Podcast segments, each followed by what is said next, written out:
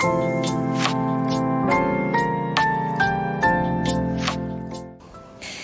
い、えー、こんばんはしずくです。今日のハートサプリお伝えしていきます、えー、今日は12月の10日日曜日の夜ですね、えー、皆さんいかがお過ごしでしょうか。12月ももう間もなく中旬に差し掛かっていきますけれども本当に早いですね。あのここ数年時の流れが早いなっていうのは、まあ、このスピリチュアル界隈では結構言われることではあるんですけどもスピリチュアルにあまりこうご興味がない方の中でもなんか最近時間の流れが早いよねっていうようなね言葉を結構聞いたりすることが多くなっています。でそれがねまた今年はさらによく聞くんですね。でそれはね決してその私たちが年齢を重ねて年を取ったから時の流れが早く感じるっていうことでもなくって本当に何かこう何て言うのかな宇宙的にサイクルが速くなっているっていうのかな本当にこうだから願ったことが具現化していくことも早くなってきていますね。まあ、これはあの誘拐冥界とかのエネルギーの状態が変わってきているからだとは思うんですね。人々の想念とかで作り上げられているその世界がだんだんとこうエネルギー的に軽く、えー、柔らかくなっているからこそこういった自分の願いが具現化されていくそしてそのスピードも速くなっているっていう状態になっているのかなと、えー、そんな風に感じています。でそして今日のねお話をしていこうと思うんですけれども、えー先日ですねあ前回の日曜日の放送だったかな？あのとある方とのねやり取りの中で、えー、スターシードっていうことが、まあ、ワードとして上がってきたのでそのお話をですねその時少しさせていただいたんですけども今日はその、続きと言いますかあのその方とのねやり取りをまたちょっとご紹介させていただいて本題に入っていきたいなと思うんですけれどもあのこの方ですね、えー、このスタンド FM の方でレター機能がありますけれどもねそちらに、えー、レターをくださったんですね。でまあそこをちょっとうん個人情報がわからない程度にお読みしたいなと思うんですけれども、えー、しずく様レターへのお返事をしていただいてありがとうございます。ハートマーク、えー、とても嬉しいです。心の家族魂の家族という言葉にすごく心が安らぎました。あ私が求めていたのはこういうことだったんだ。とえということなのかもしれません。16年前まで県外で長く暮らしてすで、ー、に深いご縁を感じた方初めて会ったとは思えない方との出会いがありましたがそういう方々はもしかしたら魂の家族だったのかもまあ、こういったね、えー、レターをいただきました。ありがとうございます。まあ、今ですね、こういうふうに心の家族、魂の家族といった、えー、ワードが出てきたんですけれども、それは確かですね、私がこの方に向けて、あの、レターを送らせていただいた時に、魂の家族とか、心の家族といった感覚の方にこれからもどんどん出会っていかれると思いますってあのそういった形でですね確か送らせていただいていたんですね。でそこにこういった感じでまたあのありがたいことに、えー、ご丁寧にですねお返事をいただいたっていうわけなんですけれども。まあ、今日お話をさせていただく内容っていうのはこういったご縁とか、まあ、魂の家族といったものについてお話をさせていただきたいなと思うんですね。この3次元世界っていうのはですね様々なご縁とかシンクロによって成り立っているんですね。でそれはエネルギーの共鳴とも言えるんですけれども自分が放っているエネルギーに見合うものが必ず引き寄せられているんですね。同じ空間同じ場所同じ時間そこに存在したのであれば何かしらの共通点があるとそういうふうに見ていいと思うんですでそれはもちろん、えー、知り合いでなくてもいいんです全くの知り合いの人でなくってもやっぱりこれは言えることなんですね。何かしらの共通点があったりします。相手から見せられる何かとか相手から感じさせられる何かそこからあなたなりのご縁の意味っていうのを見ていくことができると思うんですね。そしてその中にポジティブな意味を持つものと一方でネガティブな意味を持つものもあると思います。でもそんな両方のことも経験しにこの地球に生まれてきているんですね。なので両方ともその意味を持つことって正解なんです。でご縁の形っていろいろあってもそこから学ぶことっていうのがまた大切なんですよね。出会う全ての人に意味があります。でそこをお腹の中で頭のところで知るっていうのではなくてお腹の中で知っていくことによってそれは魂の喜びにもつながります。もう魂がそれを求めてこの地球を選んで生まれてきているからなんです。で今ご縁のことをお話ししましたけれどもこのご縁の中に私たちってあの血縁関係ありますよね。自分の血のつながった家族ですね。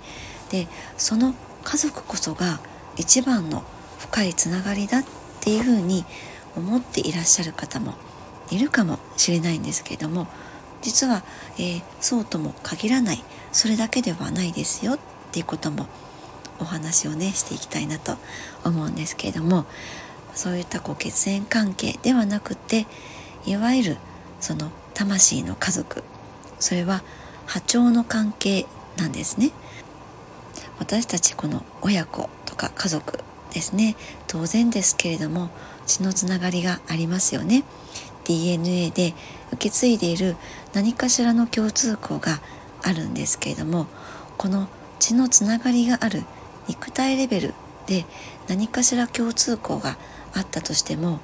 じゃあその気持ちの面でもつながりがあるか？波長が合うかっていうとまたこれはちょっと別の話なんですね。えー、もちろんその中には親子家族関係において本当に、えー、つながりが濃くてお互いに波長もあってお互い家族でよかったねっていう人たちもいらっしゃいますでもそういう人たちっていうのはもしかしたら結構、まあ、レアなラッキーなケースかもしれなくてほとんどがその親子だからと言っても家族だからと言っても同じ波長で生きていないことの方が多かったりするんですね。でこの肉体がつながっている血のつながりがあるでもそれがこの気持ちがいいと言われるエネルギーの波長でもつながっているかっていうとその部分では全然違うっていうことになったりすると結局この肉体的な血のつながりがかえって自分の現状が辛いっていう状況にもなったりすることもあるんですよね。私の子供の時もそうだったんですけどもなぜこの親子なのに分かり合えないんだとかどうしてこの母親は自分が産んだ自分がお腹を痛めて産んだこの子供のこと私のことですね。を理解しようとしないのかってまあそれは例えばこう理解できないのならまだしも理解しようとしないのはなぜなんだ？みたいにそんな風に思っていたんですけどもこの肉体的なつながりがあるからどっかしら共通項があったりこの全部が全部それがつながっていないにしてもどこか1個か2つぐらい折り合いがつけられるようなこと共有できることがあるはずだって思うんだけれども本当になかったんですね。全く真逆の存在でした。でもこの3次元の世界ではこの血縁関係こそが、まあ、自分のつながりと深い一番のものだっていうふうにどっかで教わっていますしあの親を大事にしなさいとかですね家族を大事にしなさいって、まあ、そういったふうに教わってきたと思うんですね。あの世間体も含めて古い教えの中で私たちってそれこそが全てだっていうふうにあの思い込まされてきたある意味、えー、そういうふうになっていたところもあると思います。でもこの全く自分と血のつながりがなかったとしても波長のところでぴったり合う人たちって必ずいるんですね。えもちろんこれは自分以上につながれる他人っていうのはいないです。自分とのつながりが一番深いんですけれどもでも親子なのに家族なのに血のつながりがあるのになんでこんなに分かり合えないんだってまあそういった人たちと比べたら運命の差でちゃんと理解し合える何かこう自分の内側とハーモニーを生み出せる。生まれも育ちも違うけれども何かこうしっかりと分かり合えるつながりを感じられる、まあ、そういった他人もいるんですね。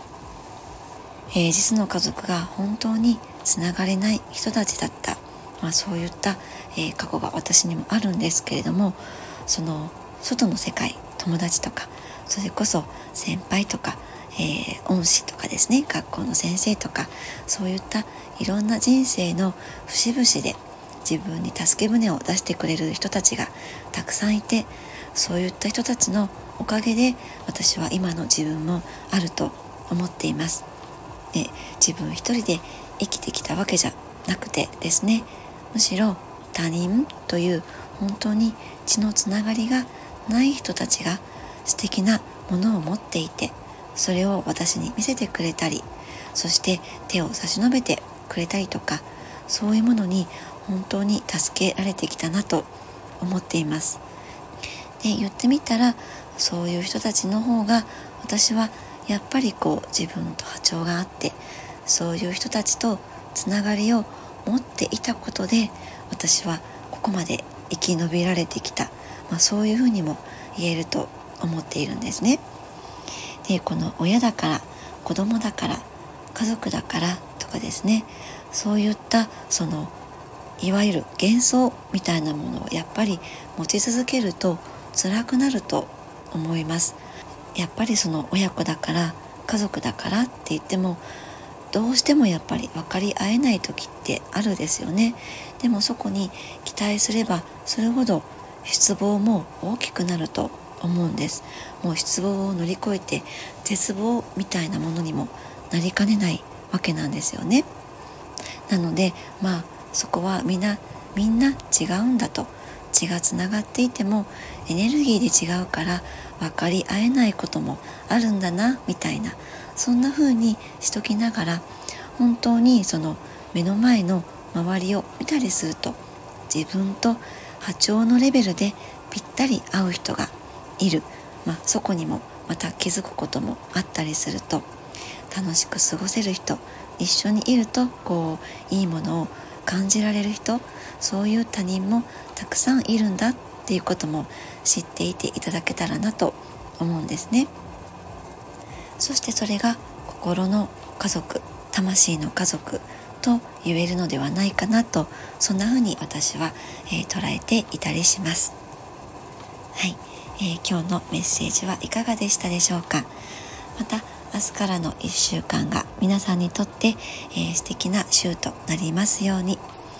今日も最後までお付き合いくださりありがとうございました。しずくでした。